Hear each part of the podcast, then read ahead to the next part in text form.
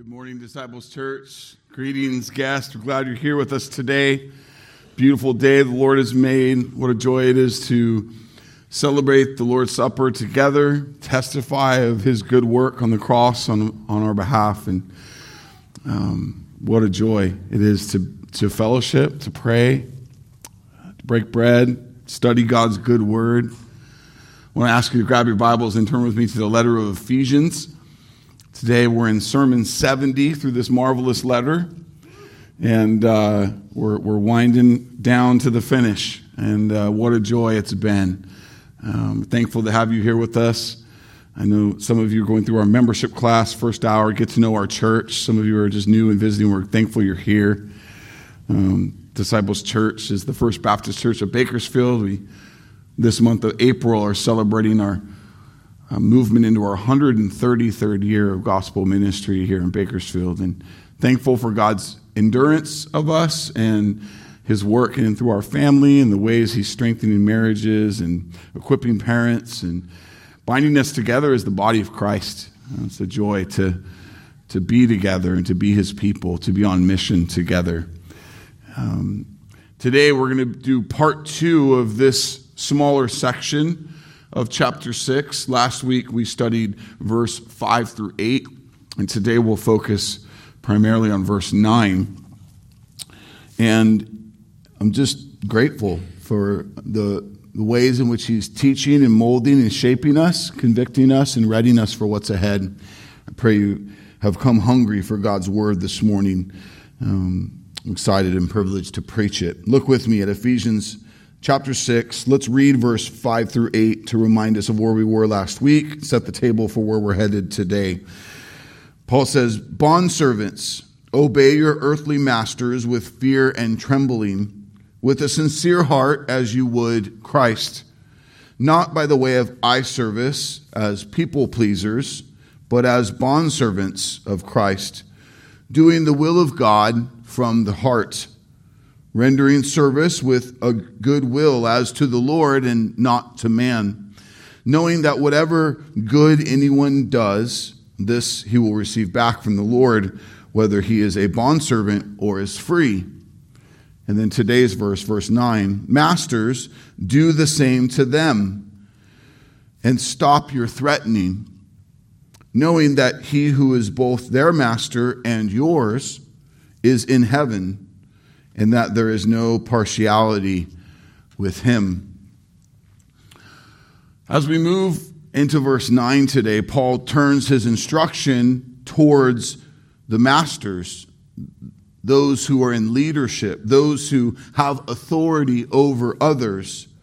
The word master here in the Greek, as Paul wrote it, is kyrios, which means one in authority, someone who is lord over another.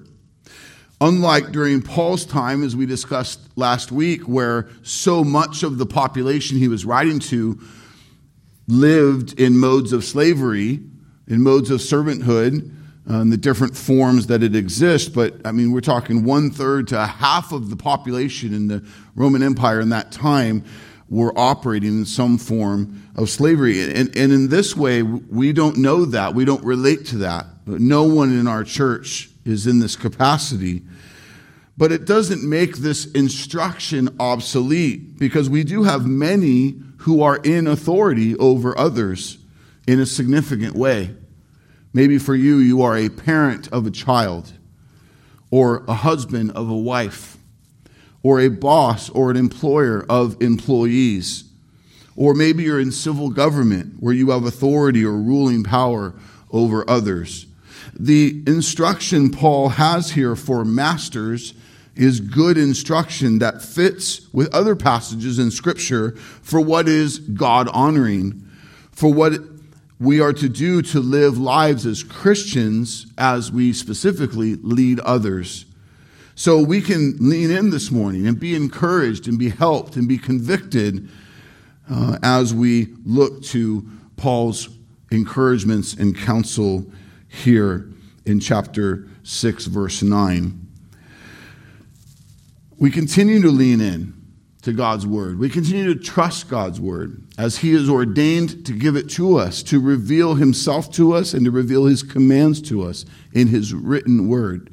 For God's word declares in 2 Timothy 3:16 that all scripture is breathed out by God and profitable for teaching, for reproof, for correction, and for training in righteousness, that the man of God may be complete, equipped for every good work. And so, this passage included in that is God's ordained word for us that we would have all those things that are promised from His good word for our sanctification and growth. Now, before we dive in, I want to address again this morning something I paused to, to address last week, and that is that some have contention with God's word, including instruction to slaves and masters. Some press or would critique Paul's words here of being lacking of what is most important. That is, needed emphasis to be done with the practice of slavery, is the main critique that they feel like is missing. While repentance of sinful slavery is a good and needed thing wherever it exists in the world, there are a few things that we need to remember about this passage in its context uh, and Paul's focus for it in his words here.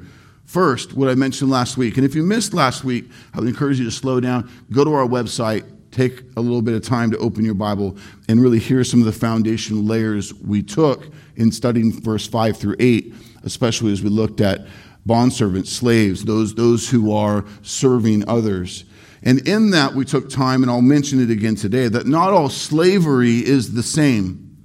Uh, there were many mutual agreements in that society specifically, where Paul's writing this, where contracted service to another was not only helpful, but very morally permissible.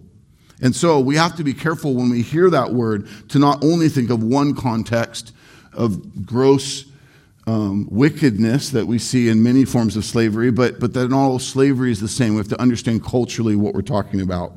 Second, a close reading of this passage shows that Paul neither condemns nor commends the activity of slavery, but his focus instead is on the heart of the one who is enslaved or the master over them and their opportunity or duty to honor God in this unique role that they're in in this time of life. Either way, the reason why we don't critique or look to omit Paul's words here in Ephesians chapter 6 on this topic, like some would like to see, is because God, the holy and perfect God, ordained them to be in Holy Scripture. And therefore, they are perfect and trustworthy and helpful to us. Another layer that helps us with this is to never lose sight of the very biblical fact that in God's sovereignty, Many times, and throughout human history, we see this, there is ongoing hardship that we experience, injustice that we experience. Just spend any amount of time looking at the most faithful who have come before us, and they suffered. They dealt with gross injustice and persecution. Many of them died for their faith. So we need to remember that God is at work, even in times and in situations where we might cry great injustice, great sinful atrocity, that we still, the people of God are still walking by faith and not by sight. That even as we remember back to our time in the minor prophet Habakkuk, where Habakkuk cries out to God as people are going through great struggle, persecution. He says, Lord, when is it going to end? Can we see a change in this? And God, in his perfect sovereignty, says it's not going to end anytime soon. It's actually going to get worse. I'm going to rise up your enemy against you for my perfect will and purpose. God says, sit back and watch what I do. And in that church, we need to be reminded that God, in his holy perfection, is at work in all things, even in gross injustices and the wickedness of man, we see throughout Scripture that the sovereign Lord is at work. So we recognize that as we move through this broken world, as we engage uh, sinful habits and tendencies of others, as we fight our own flesh, we look to walk by faith and not by sight. We look to speak and to live out the beautiful things of God and, and for all that they will do for His glory and others' good. Um, but it's a struggle. I mean, the reality is it's a struggle. We, we can be in situations where we can look left or right and say, man, why does this continue? I know for me, one of the things I really struggle with is how false teachers of God's word or unbiblical churches continue, uh, in some cases, even thrive in their growth and their swell without just God com- just shutting them down and just removing uh, these wolves uh, from pulpits. And, and, the answer is I don't know why. I don't know why the Lord ordains to, that they would continue. He's perfectly able to smite them, He's perfectly able to wipe the earth of them. Uh, but in His perfect will and way, they are serving a purpose. Do I understand it? I don't. Um, are we to speak against falsehood still? We are. Uh, but at the same time, we walk by faith, church, and not by sight, uh, as the lostness of the world perpetuates itself. Paul's emphasis here is the same as the emphasis to those who are in slavery, those who are under authority, um, the attitude and approach that honors Christ in these things, in the, even these hardships. Um, it, it applies not only to the servants, but Paul is saying to the masters, which is why he goes where he goes in his opening words. Look with me Ephesians 6 9. Masters, do the same to them. This is pretty potent when Paul says to those in authority, those who are over others, in whatever context that may be, do the same. And when he does this, he's saying, despite the differences of your duty, and or of your roles that you play maybe one who's in authority or one who is subordinate to authority the kingdom principles of why you do what you do and how you go about doing it are the same in other words, what is righteous and God honoring is why we do what we do as Christians and should determine how we do it. And this applies to men and women in both contexts. What this means is that we could quickly then substitute the verb, the unique action that goes with the role of the one party, and have the same counsel for both. When he says do the same, we can go back to verses 5 through 8, think of leadership, and then think of the, the counsel that's there. I want to do that with you um, to apply what he's saying here in verse 9. And so Look with me. We'll substitute a couple of these to see how this applies to the leader. Lead your earthly subordinates with fear and trembling, with a sincere heart, as you would Christ. Not by the way of eye service as people pleasers, but as bond servants of Christ, doing the will of God from the heart, rendering leadership with a good will as to the Lord and not to man, knowing that whatever good anyone does, this he will receive back from the Lord, whether he is a bondservant or is free. Let me remind you something important we touched on last week. Fear and trembling not there is not cowering. The word fear means respect, reverence. And the word trembling there is speaking of seriousness, that we are to do this with respect and seriousness. We who are given roles of leadership or authority over others are to exercise that authority to the glory of God with respect and with seriousness. In other words, we don't get to be flippant about what we decide or how we direct others. We do this with a sincere heart and not just with outward actions the responsibility to lead others, to direct others, to make decisions that affect others' lives is truly a serious one. Leaders, owners of businesses or companies, parents, husbands, coaches, government officials, do you take your role seriously? Do you do it with a sincere heart and in a way that honors Christ. We, must take most serious our leading of others so that Christ is honored in how we lead and how we direct others. Always remembering it is not just for self or the flesh, but it is ultimately for Christ that we do these things. For as Paul, we are reminded that we too are bond servants of Christ. We too are slaves of Christ. That word doulos there is used wildly in Scripture. Most of our modern English translations interpret that word doulos, which means slave, with the word servant. It's a slave. It's, it's, it's, we too are slaves of Christ. And again, we have to have a, a wider view of that word, and we have to see with the apostles, those who were in Christ in, in this time, they cherished that title. It was the great joy of their lives to be a slave of Christ. But we must see we too are under authority. And with the days that God gives us under the sun, we are to exercise our leadership over others in a way that does the will of God from the heart. Sometimes, as leaders, we need to make hard decisions that will not be popular with those that we lead. Think about that for a moment. If our flesh is at work in considering those hard decisions, we may not make hard decisions. Why? Because our flesh longs to be people pleasers. And then so then we don't do what's best.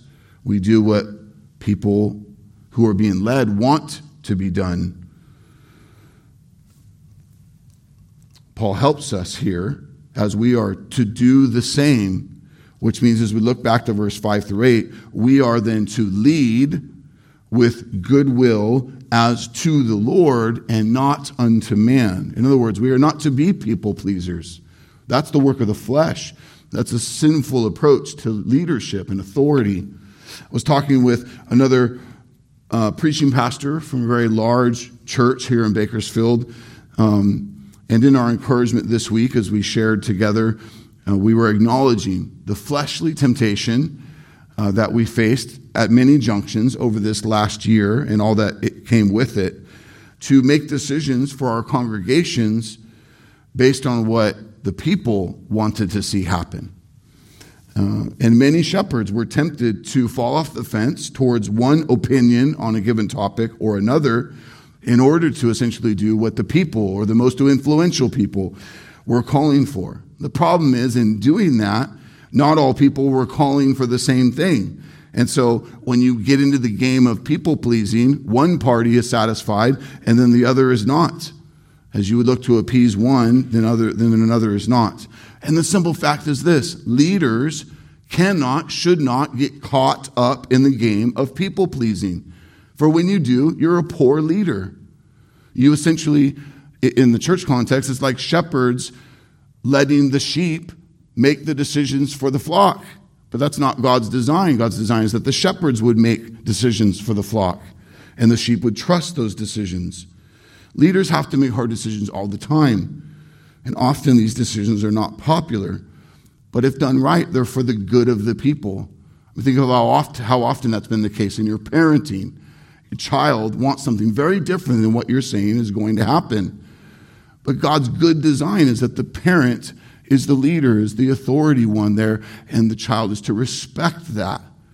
I remember many decisions my parents made that I'm just like, this, this is lame. I have a much better view of how this should go. And yet to speak of it that way would just been grossly sinful. And, and really the check in my own heart needed to do business. What's amazing is looking back many times, I would see, oh, yeah, actually their way was a lot better than mine. It would have been a train wreck if it would have gone my way. And so that's often the way it is. Um, and even when it's not, even maybe even the person, the subordinate was right, there's still a God honoring way by which the leader is called to lead. Um, and this is especially true of the leaders of God's people. For those we lead don't belong to us, they belong to Christ. This is Christ's church. And so you are to be led by the principles and commands of Holy Scripture, not fleshly reasoning or personal preferences. And so, Will there be times where leaders make decisions, parents, husbands, bosses, elders of the church, that are not popular with the people? Yeah. But see with me that it's not the people's role to decide, it's the leaders. And the key is when those in authority over others exercise that authority, and they do it in the ways that Paul is saying it is to be done here in verses 5 through 8, to do it the same, then what you end up with is a very different kind of leader that produces a different kind of results. And that's where Paul goes next. Look with me again at our verse Ephesians 6 9. Masters, do the same to them and stop your threatening. Paul's point is that those who are in Christ, who are leaders, should turn from their previous fleshly practices like threatening those they lead. Think about what you're resorting to as a leader if you have to just constantly threaten those you lead. There, there's missing elements of healthy and round leadership to walk with and lead and communicate with those who are underneath you.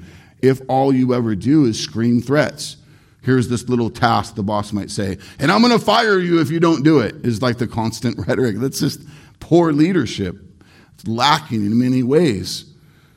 It's an operation of the flesh, really, to not grow and mature in what's helpful, but just to throw threats. Think about leaders um, of those who are in Christ, who are obedient to God's word, and therefore there's sanctification, there's maturity in how leadership is done, as compared to those who are outside of Christ in their flesh only. Secular leaders only have fleshly tactics or tricks to rely on.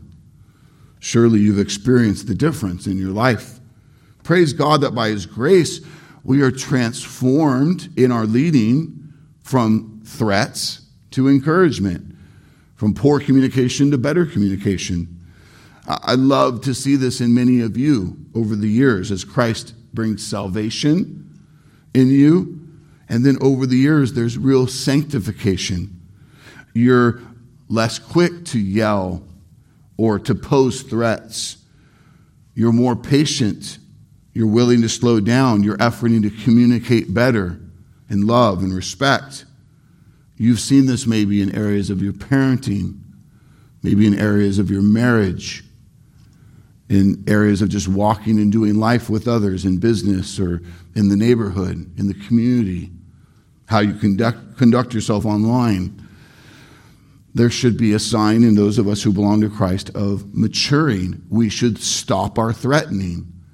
We should stop acting as according to the flesh and start acting as according to the Spirit.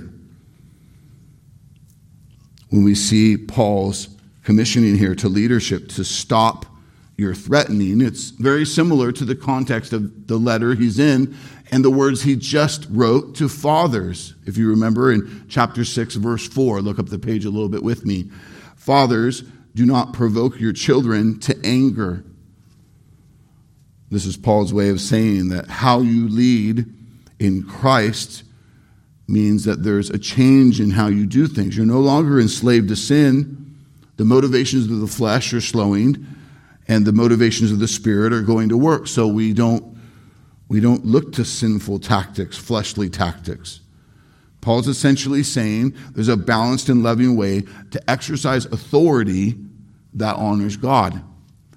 He makes the same point in his letter to the church in Colossae, Colossians chapter 3, 18 through 21. Wives, submit to your husbands as is fitting in the Lord. Husbands, love your wives and do not be harsh with them. Children, obey your parents in everything, for this pleases the Lord. Fathers, do not provoke your children, lest they become discouraged. Did you hear it? Don't be harsh with your wife as you love and lead her. Do not provoke your children as you love and lead them. And here Paul says to those in leadership do not threaten those underneath you. as you love and lead them. The reason why is because leading in the flesh is sinful.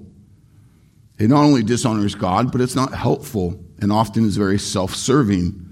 I want to remind you of the flesh. We use that term a lot in church, but what is that? The flesh is the ego of mankind, which feels an emptiness in, because of our sin, and then it uses only its own resources to try to fill it.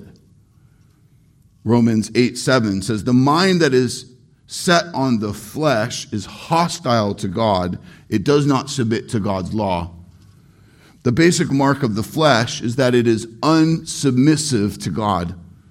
The flesh does not want to submit to God's absolute authority or rely on God's absolute mercy. The flesh says, I'll just do it myself. I'll go my own way on this one. When we give into the flesh, we're looking to serve ourselves and not God. When we lead others in the flesh, we're essentially looking out for ourselves and not what honors God or what's good for those that we lead. So, bosses, husbands, parents, think about all the times where this has been true of you, where you've led in the flesh. You've been impatient, frustrated, you've been short, angry at those you're called to lead. This happens because you're caught up in the flesh, not moved by the Spirit you're really likely thinking much more about you than others. You're thinking about what you're not getting from them, whether it's respect or obedience or follow through or something else. And so we resort in the flesh to yelling, threatening, overreacting. When we leave from the flesh, the evidences of this are that we're lazy, we're, we're short, we're disengaged. And we have to see, church, that this is not formative leadership, it's responsive leadership. So, this begs to ask the question then how do I not lead from the flesh? And the answer is we need to be led by the Spirit. We did this a few weeks ago when looking at God honoring parenting. But Paul's making the same point, so I think it's worthy to slow and consider it again in this context of leadership. To really slow and consider the fruit of the Spirit as opposed to the work of the flesh. I want to read the fruit of the Spirit again to you, and I want you to think about your roles of authority and how, if the fruit of the Spirit is applied to those things, how different our leading is, how, how much better our Christian testimony is. Galatians 5 22 through 23. But the fruit of the Spirit is love, joy, peace, patience, kindness, goodness faithfulness, gentleness, and self control. Leaders, those under your authority, in whatever context that may be, are going to sin against you. They're going to disrespect you. They're going to miss your expectations for them. What they don't need is your flesh flying off the handle so that you can feel appeased or justified. Keep things going because the production is the most important thing. No, we must not resort to fleshly tactics like cursing, yelling, threatening, losing our temper, ignoring them, holding grudges, playing games. Now we need to be resting in and abiding in and relying on Christ so that the fruit of the Spirit goes to work. That your identity and your hope and your joy is in Christ, not in the production of whatever it is you're thinking about. And so you are abiding in Christ, who is the vine. And when we abide in the vine, He then works through us sanctification, produces the fruit of the Spirit in us and through us. We must see how desperate we are for constant abiding in Christ, growing in Christ all of the time, which means you can't be passive with the word, flippant with prayer. No, we must be fervent and longing to be with the word so the Lord is speaking his truths, his commands, regular in prayer, unceasing and walking and talking with God, that we're tuned into him looking to honor him at each turn, to make much of him. Walking in fellowship in the body of Christ, where real accountability is happening among us. It's so important that we do this. Why? Because so many days you're tired, right? We're struggling. Things are not going well. That's the fall of life. But in this, we can't resort to the flesh. No, we need to be abiding in the vine so a different fruit is produced the fruit of the Spirit, and no longer the work of the flesh. Look with me at the next part of the verse. Masters, do the same to them and stop your threatening, knowing that he who is both their master and yours is in heaven. Those who are in leadership over others need to never forget that you are not the Lord of all. You are not the ultimate authority, but instead, you too are under authority. Way under. Right? Under the authority of Christ, the eternal God for those of us who belong to Christ, male or female, rich or poor, slave or master, we have a master. What this means is that we all stand on equal ground at the foot of the cross, despite our lot or our position in this life. In that space, none of us outrank each other. All of us are 100% dependent on Christ's work in our place. And at the foot of the cross, all of us are brothers and sisters in Christ, equally. All of us belong to Him and are called to serve and obey Him in all we do. The Christian life and testimony of our Master, our leader, is the same Christian testimony for the subordinate or the leader, whatever you may be see with me that the characteristics of what it means to die to self and live to Christ is the same for all of us. When considering all the ways that you might struggle to lead others, praise God that Jesus is the better and truer master. The humility that Paul is wanting for his hearers as he's writing this portion of his letter, as he's writing to leaders he wants them to have this in view. While you have great authority over those you lead, you stand next to them equally before the cross of Christ. For he is equally our master, and we are his slaves. So let's slow to ask what does it mean that Jesus is our master? It means Jesus tells us what to do and we joyfully do it. Listen to Jesus' words regarding this. John chapter 14, verse 15. If you love me, you will keep my commandments. You cannot love Jesus then and disregard the fact that he is God. Which means if you know that he is God, you will love him and you will submit to him. The fact that he is God and that love and unity with him means you embrace his authority as God, then you will love to be ruled by him. To love Jesus is to love his rule, his authority in your life, which then means you will keep his commands.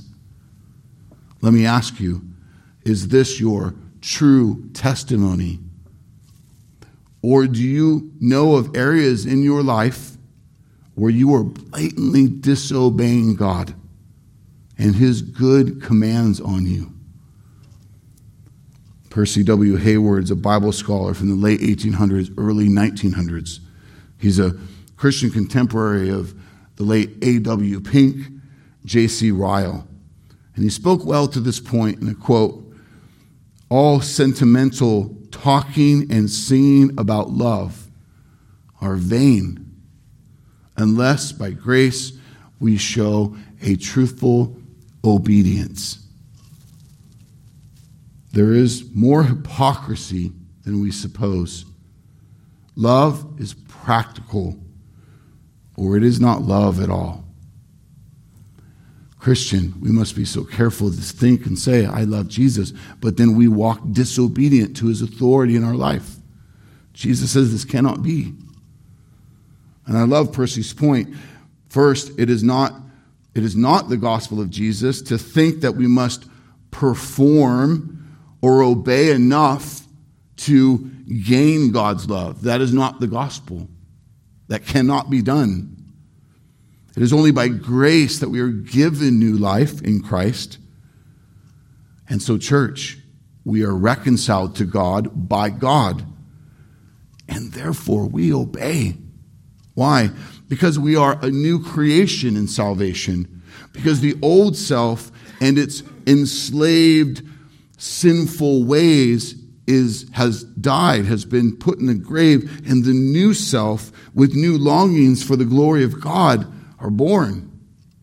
We obey our master because we are redeemed and given new life in Christ a new heart for life and for God.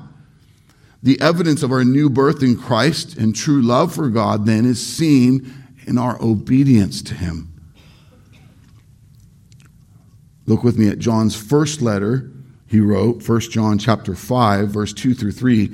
John clarifies, By this we know that we love the children of God when we love God and obey his commandments. For this is the love of God, that we keep his commandments. And his commandments are not burdensome. Christians, if Jesus is your master, and you will joyfully embrace and submit to his commands and his ways, his design. You will not despise his commands, and his commands will not be burdensome to you. Again, make this very practical for you. Are there areas of your life whereby you know you are disobeying God? You are guilty of not joyfully submitting to his way? you're doing it your way. And if so, I love you enough to say, see the unfaithfulness of that testimony. See the hypocrisy of it. Your testimony in that is not that you belong to Jesus and joyfully follow him. Your testimony is that you have grabbed hold of certain things about Jesus and life in Christ that you like, but at the end of the day, you still do what you want. Why? because you're still Lord of your life, not Him. This is major. Do you know when the commands of the Lord, of our good Lord, become burdensome in our lives? It's when we're really more interested in serving ourselves than serving Him. Do you see, to say, I, I live to serve Jesus, my King, and then just to turn and go do what you want, is hypocrisy. We must do business with this. When we, in sin, set him aside and don't see him with the awe and the respect that the gospel's given us to have for him, when we get our affections and our priorities focused on ourselves, this is when we begin to despise his commands or to consider them burdensome Now, I have a better way. But when we are truly regenerate, rightly focused on and treasuring Jesus as the greatest thing in our lives, as sufficient, as praiseworthy, then we will long to keep his commands and call it good, not burdensome. It is our joy, and we do not despise them. Church, it is sin that causes us to reject faithful submission to Jesus' commandments. Now, a true Christian can backslide for a moment, for a season, but in the end, the true Christian will joyfully submit to God. They will prove to belong to Him. They will repent. They will confess their sin and turn to the road that honors Him. They will not hide. They will not delay. Why? Because his or her heart has been changed. Because the good tree cannot produce a lasting crop of bad fruit. A lasting crop of bad fruit reveals what the tree really is. An unconverted tree may say they love Jesus, but their fruit and lack of faithful and lasting obedience says otherwise. Listen to John's warning in 1 John 2 4 and 5. Whoever says, I know him, but does not keep his commandments, is a liar. And the truth is not in him. But whoever keeps his word, in him truly the love of God is perfected. By this we know that we are in him. Again, this doesn't mean that the true Christian doesn't have days or even seasons of real struggle, sin. Hear me clearly. A true Christian will struggle. A true Christian will sin, can even do grievous sin. A true Christian can languish in immaturity. The difference is the true Christian will not stay that way. They will repent. There will be real confession of that sin and repentance. They will not produce an ongoing yield of dishonoring fruit. When loved enough, the prodding of the Holy Spirit, the words of the Holy Scripture, the accountability of a brother or sister in Christ, they'll count that as good, as helpful, and humble themselves before the Lord instead of saying, No, I've got a better way, I've got a better timeline. There will be a real trajectory of growing in sanctification. Now, this real struggle and backsliding is why we are instructed in God's word to do church discipline, Christian discipline. God's blessed us with a way to love our brothers and sisters when they're caught in sin and are not heeding accountability unto repentance. They continue to make their own way. We are to hold them accountable, and if they continue to go unrepentantly, we are to disfellowship from them remove them. Why? Because their testimony says, I'm submitting to Jesus, I belong to him, but their, their, their testimony shows that they don't. It's, it's contrary. The other reason why we are to do this is so that those who truly do belong to him will repent, will return, will humble themselves. And those who don't will continue on in their sin and self self righteous ways, self minded ways, therefore proving to have never been one of us. This is God's good design.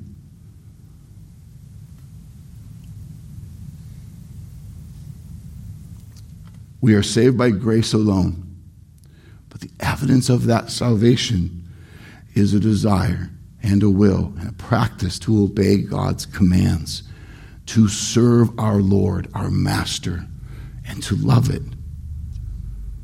That the greatest news in my life is that I get to be a slave to Christ. I'm no longer a slave to sin and death. Amen? Do, do you get that? Is that good news, the best news about you? If it's not, maybe you don't understand the fullness of the gospel. This is the clarity of Jesus' words in John 14, 15. If you love me, you will keep my commandments. This is what it means for Jesus to be our master. And so I just ask you, Christian, what do you need to address so that this is your true testimony in Christ? Do not delay. Don't make excuses. Confess your sin and repent for the glory of the Lord. And if there's any way by which you think you're playing a shell game with him, like, hey, you know, no, no one really knows, so I'm going to I'm going to go another lap around this thing. He knows. Right? My friend sent me a picture from their trip this weekend, a magnet that says, Get ready, Jesus is coming. What, what did it say? Look busy. Jesus is coming, look busy. And I'm just like, no, this is so stupid. He knows. There is no shell game with him. He knows. And so if you belong to him, you will, you will repent. You will do what honors him now, not later. He knows. Let us honor him. Let us not delay. Let us not make excuses. Let us confess our sin and live for the glory of the Lord. Amen? Look with me at the last part of our verse. Masters, do the same to them and stop your threatening, knowing that he who is both their master and yours is in heaven, and that there is no partiality with him. Partiality is a big word. Let's define it. Is the state or character of being partial, of having a bias or a prejudice against another. Paul is clear to say that God is not partial. Deuteronomy 10, 17 through 18. For the Lord your God is God of gods and Lord of lords, the great, the mighty, the awesome God, who is not partial and takes no bribe. He executes justice for the fatherless and the widow, and loves the sojourner and gives him food and clothing. Love the emphasis of God's impartiality is linked to his justice for the fatherless and the widow. This is what James does in his letter. We studied that a few years ago. And we see that in James chapter 1, 27, and chapter 2, 1 through 4. We'll look to the chapter 2 passage in a second. But before we turn there, let me first highlight another place that Paul speaks to the impartiality of God. Romans 2, 9 through 11 there will be tribulation and distress for every human being who does evil, the Jew first and also the Greek. But glory and honor and peace for everyone who does good, the, the Jew first and also the Greek. For God shows no partiality. His righteous judgment is on all. Every person will be judged for the condition of their soul and their standing before the holy God. No one gets a pass from this his most beloved, chosen people, we will stand in judgment. His rule is impartial. The difference between us and sinners deserving eternal wrath is our covering, Jesus Christ, paid for our sins, so that God's justice remains. We who are over others must exercise wise and discerning judgment in those that we lead. We are not to do this with partiality, for this is sinful. Again, this is Scripture's point. James 2 1. My brothers, show no partiality as you hold the faith in our Lord Jesus Christ, the Lord of glory. Church, the letter of James is so important to us because he's showing us what it looks like to be a faithful Christian who, who continues to do the work of the Lord ongoingly. He's it is the Lord Jesus whom we serve with our days. He is our master, He is our Lord. He is the Lord of glory, as James just said. He brought us out of our chains of sin and that earned us condemnation of eternal hell, and He brought us into the kingdom that He rules and reigns. This is good news. But I, I ask, what does it really mean to you? Does Christ rule and reign in your life? What does that mean? Is your faith and your devotion to Him, is it growing? Is it producing fruit? Is it changing how you do this life? How you even think and talk about others? One of the signs that you're growing in sanctification is that there's no partiality in you. We see this elsewhere in Scripture, Deuteronomy 1:17. You shall not be partial in judgment, prejudice. You shall hear the small and the great alike. You shall not be intimidated by anyone, for the judgment is God's. Proverbs 24 23. Partiality in judging is not good. So let me say it this way any kind of, use modern language, racism, elitism, economic or social bias is all a work of sinful flesh. Partiality. We must not wrongly judge people by their outward appearances or think less of others that God has made in his image, those who are of the same race as us, the human race. For each one of us is created by God in his image. Church, we must see any tendency to show favoritism or partiality is sin, and it's not in line with our faith in Christ.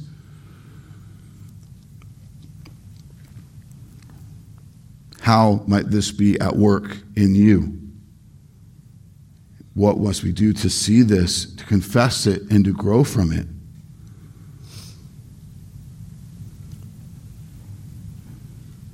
Are you quick to compartmentalize others? The poor, the rich, people who dress different than you, people of other ethnicities, other cultures, people who are socially different than you, maybe educated on a different level. And here's the sad reality we can make the mistake of handling the sinful partiality of our flesh with a sinful partiality that swings to the other end of the spectrum. So there's this distaste for, for partiality, and then we swing over here and we essentially execute partiality and judgment of this. That's essentially what we see happening in the lostness of our culture. That is the, the mode of operation for the cancel culture. Uh, this is the mode of operation for worldly ideologies like critical race theory and, and wokeness. It's partiality just boxed in different to address this partiality, and it's sinful. Modern movements like BLM and Me Too are, are man made sinful ways to address sin. They're not the answer. God's word is clear to teach that all human beings matter, for all of them are made in the image of God. No matter their ethnicity, their location, their social status, their gender, no matter any kind of distinction, the value of every created person ever conceived comes from the fact, their value comes from the fact that they are created by God and are an image bearer of God. That, that's not a political statement, that's a biblical statement. As Christians, we are to rejoice in the glorious truth of the gospel, which also means that all those who repent of sin and trust in Jesus are reconciled into one family without division. That there will be of our family, our blood bought family, people of every tribe and tongue and nation. This is good news, church. This is the message that Paul preaches as he points to the cross of Jesus, our ultimate hope and the means for this kind of unity in Galatians 3 25 through 29. But now that faith has come, we are no longer under a guardian, for in Christ Jesus, you are all sons of God through faith. For as many of you were baptized into Christ have put on Christ. There is neither Jew nor Greek. There is neither slave nor free. There is no male and female. You are all one in Christ Jesus. And if you are Christ, then you are Abraham's offspring, heirs according to the promise. Paul's not arguing against the reality of distinctions and diversity. That reality is all around. What he does in this text is demonstrate the beauty and the power of the gospel. The, the very people of faith in Christ are the most different and distinct, and in many ways, opposites in, in our cultural applications, and yet are all together united in one blood bought family where we're made by God to be brothers and sisters through Christ. Amen? It's, this is the amazing blessing. In the light of all that's happening, all the fracture, all the ways sin is at work, all the, all the wicked ways that we're, that we're telling people how they think and why they did what they did, all the ways that separation and division is being perpetuated around us. Only the gospel of Christ unites us truly.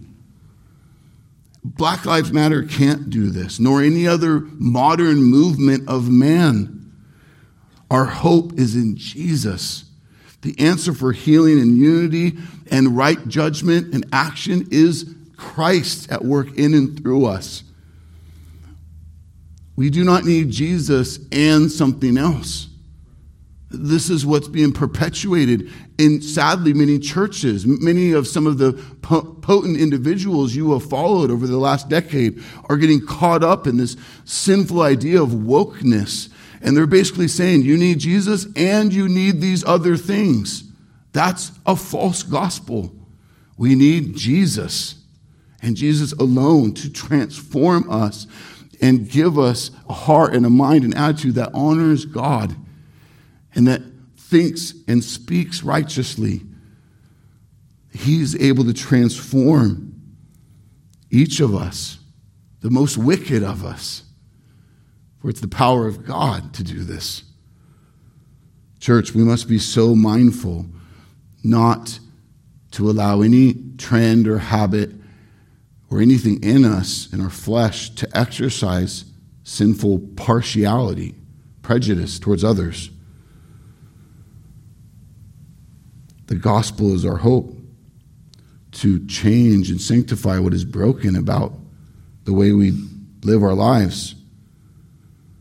Praise God that He has done this in many of us, and He is doing it in us.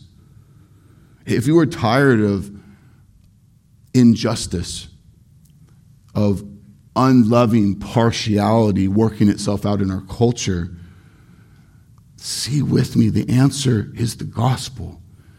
The answer is the church testifying and living out the transformation of the gospel. And it starts with you, Christian. It starts with how you live, how you love others. Paul says this in our verse today so that we see that masters, leaders honor the Lord when they do not have partiality for those they lead, just like God doesn't have with us with all of us under Christ equally. Church, it starts with us. It starts with how we live. It starts with how we speak. Do not speak down on others in a way that is partial. Don't even joke this way. And let us be oh so mindful to be careful of the teams that we kind of find ourselves leaning towards or playing on because in that can come sinful partiality.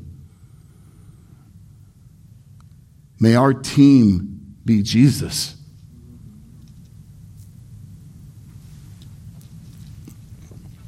May we walk by faith and not by sight. I know, I know things are, are bad. I know it looks like things are getting a lot worse. The word says it's going to get a lot worse.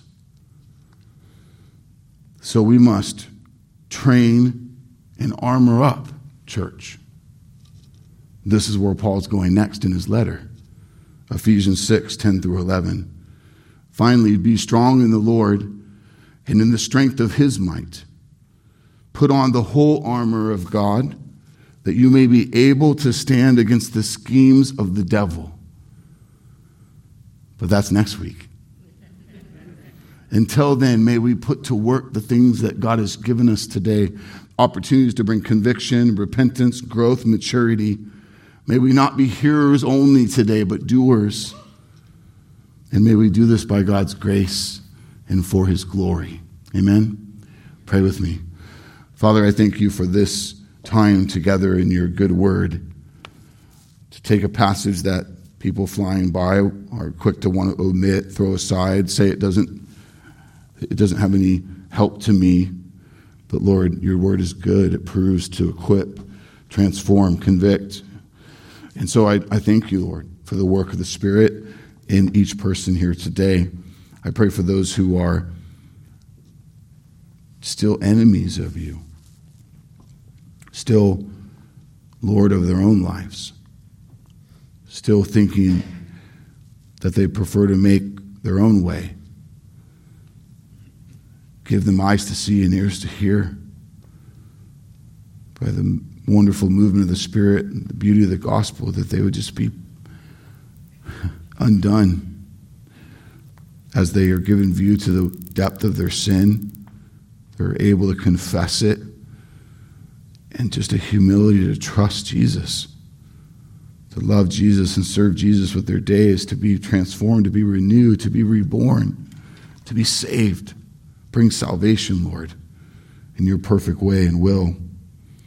For those who do belong to you, who are saved, Lord, I pray we go to work in these things, blessed to spend this time in your word together, to be moved and motivated to grow and mature, to correct what is false, what is disobedient, with what is true and obedient what honors you. That many of us who are given opportunities or positions to lead, that we would lead in the ways that point to you, that, that have the testimony of Christ at work, the very purpose of our days. That you would be glorified, that you would be exalted, that you would be known and praised. And so hear us now as we respond in song, prepare to go into the mission field before us be glorified in us. In Jesus' name we pray.